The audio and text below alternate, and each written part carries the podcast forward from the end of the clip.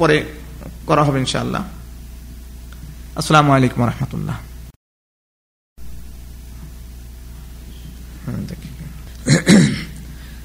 আলাইকুম রহমতুল্লাহ বরকাত আদার্সানি আসার দ্বাদশতম দার্স, অর্থাৎ বারোতম দার্স, এই নামাজের পদ্ধতি সম্পর্কেই ধারাবাহিকভাবে আলোচনা হবে। তো এরপর বলছিলাম যে নামাজি ব্যক্তি যদি ইমাম হন, নামাজি ব্যক্তি যদি ইমাম হন অথবা একাকি হন তাহলে রুকুর থেকে ওঠার সময় স্বামী আল্লাহ হুলিমান হামিদা একথা বলবে। এই দোয়া পড়তে পড়তে রুকু হতে উঠতে হবে এবং দুই হাত, দুই কাঁধ অথবা কান বরাবর করতে হবে। এরপর সোজা হয়ে দাঁড়ানোর পরে বলতে হবে, রব্বানা ওয়ালাকাল হামদ হামদান কাসীরান তাইয়্যিবা মুবারাকান ফিহ।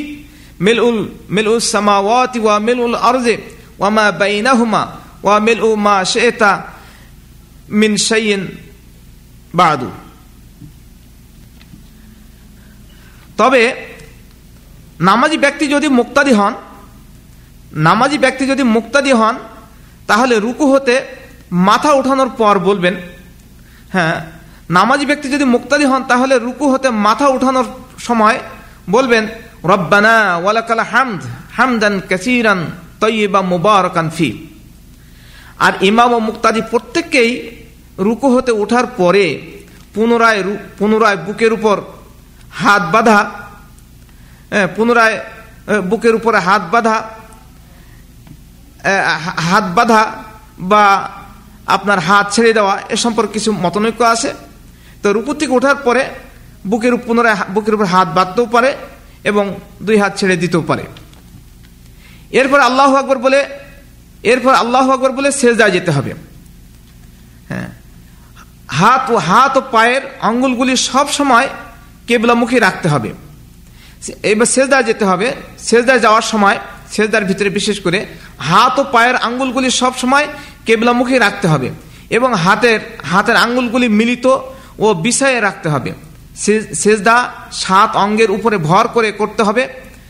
যেমন যেমন কপাল, নাক, দুই হাত, দুই হাঁটু এবং দুই পায়ের আঙ্গুলসমূহের পেটসমূহ আর সেজদায় পড়তে হবে।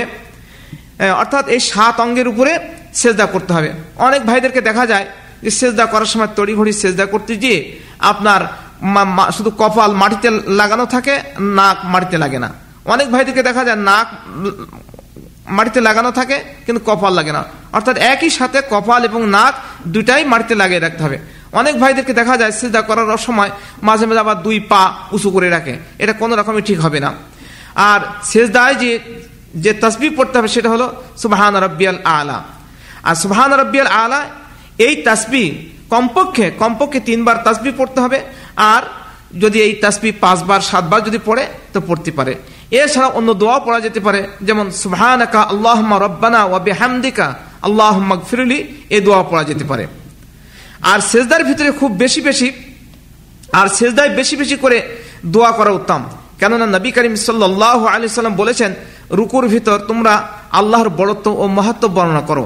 আর সেজদার ভিতরে খুব বেশি বেশি করে দোয়ায় মশগুল হও, কেননা তোমাদের এই দোয়া আল্লাহর দরবারে খুব দ্রুত কবুল হয়ে থাকে। বড় দুঃখের বিষয় এই অনেক ভাইদেরকে দেখা যায় যে দ্রুত নামাজ পড়তে গিয়ে আপনার রুকু এবং সেজদার ভিতরে এই সমস্ত তাসবিগুলো খুব দ্রুত পড়ে রুকু এবং সেজদার কাজ শেষ করে।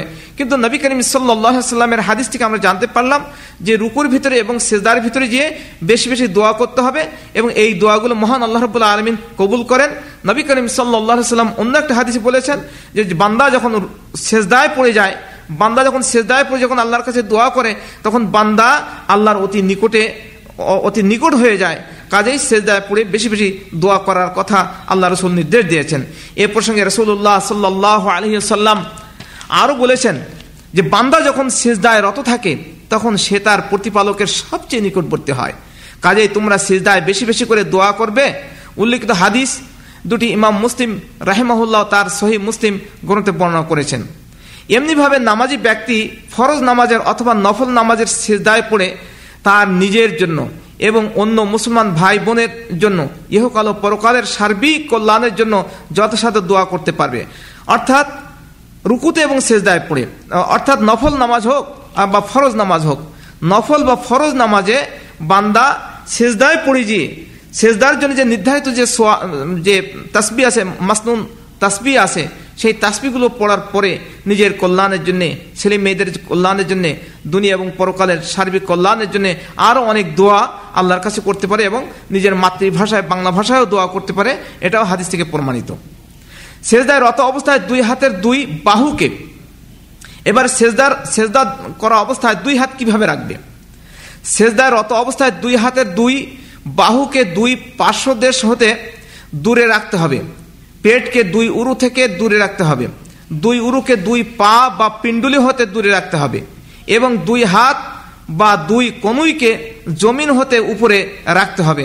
কেননা নবী করিম সাল্লাহ আলি সাল্লাম বলেছেন, তোমরা সেজদা করা অবস্থায় বরাবর থাকবে, সাবধান। তোমাদের তোমাদের কেহই যেন কুকুরের মতো হাত মাটিতে বিষাই দিয়ে সেজদা না করে। দুর্ভাগ্য যে অনেকেই, অনেক ভাইদেরকে দেখা যায় সেজদা করার সময় আপনার দুই হাতের দুই কনুই আপনার পেটের সাথে লাগিয়ে দেয়, অথবা দুই উরুর সাথে লাগিয়ে দেয়, অথবা দুই দুই হাতের দুই কনুকে একের মাটির সাথে মাটির সাথে জাবড়িয়ে কুকুর যেমন মাটিতে শুয়ে থাকে, ঠিক তদ্রুপভাবে একের মাটির মাটির উপর জাবড়িয়ে জাবড়িয়ে থাকে, জাবড়িয়ে দিয়ে সেজদা করে, এটা কোনো রকমই ঠিক না। আমাদের অনেক মা বোনদেরকে দেখা যায় যে যখন সেজদা করে, তখন একবার মাটির সাথে জাবড়িয়ে থেকে মাটির সাথে মিশে সেজদা করে, এটা সম্পূর্ণ সুন্নাতের খেলাপ এভাবে সেজদা করা এটা ঠিক হবে না। নারী এবং পুরুষ পুরুষ এবং নারীদের ভিতরে সেজদা করার ব্যাপারে কোনো পার্থক্য নাই। এরপর আল্লাহ আকবর বলে, সেজদা হতে মাথা ওঠাতে হবে এবং বাম পা মাটিতে বিছাই দিয়ে বাম পায়ের উপরে বসতে হবে। আর ডান পাকে খাড়া করে রাখতে হবে। এরপর দুই হাতকে দুই উরু ও দুই হাঁটুর উপরে রেখে নিম্নের দোয়া পড়তে হবে। হ্যাঁ এখানে লক্ষণীয় বিষয় হলে যে আপনি কীভাবে বসবেন? নামাজের ভিতরে যখন কীভাবে বসতে হবে, বাম পাকে বাম পাকে বিষয় দিয়ে বাম পার উপরে বসতে হবে এবং ডান পাকে খাড়া করে রাখতে হবে।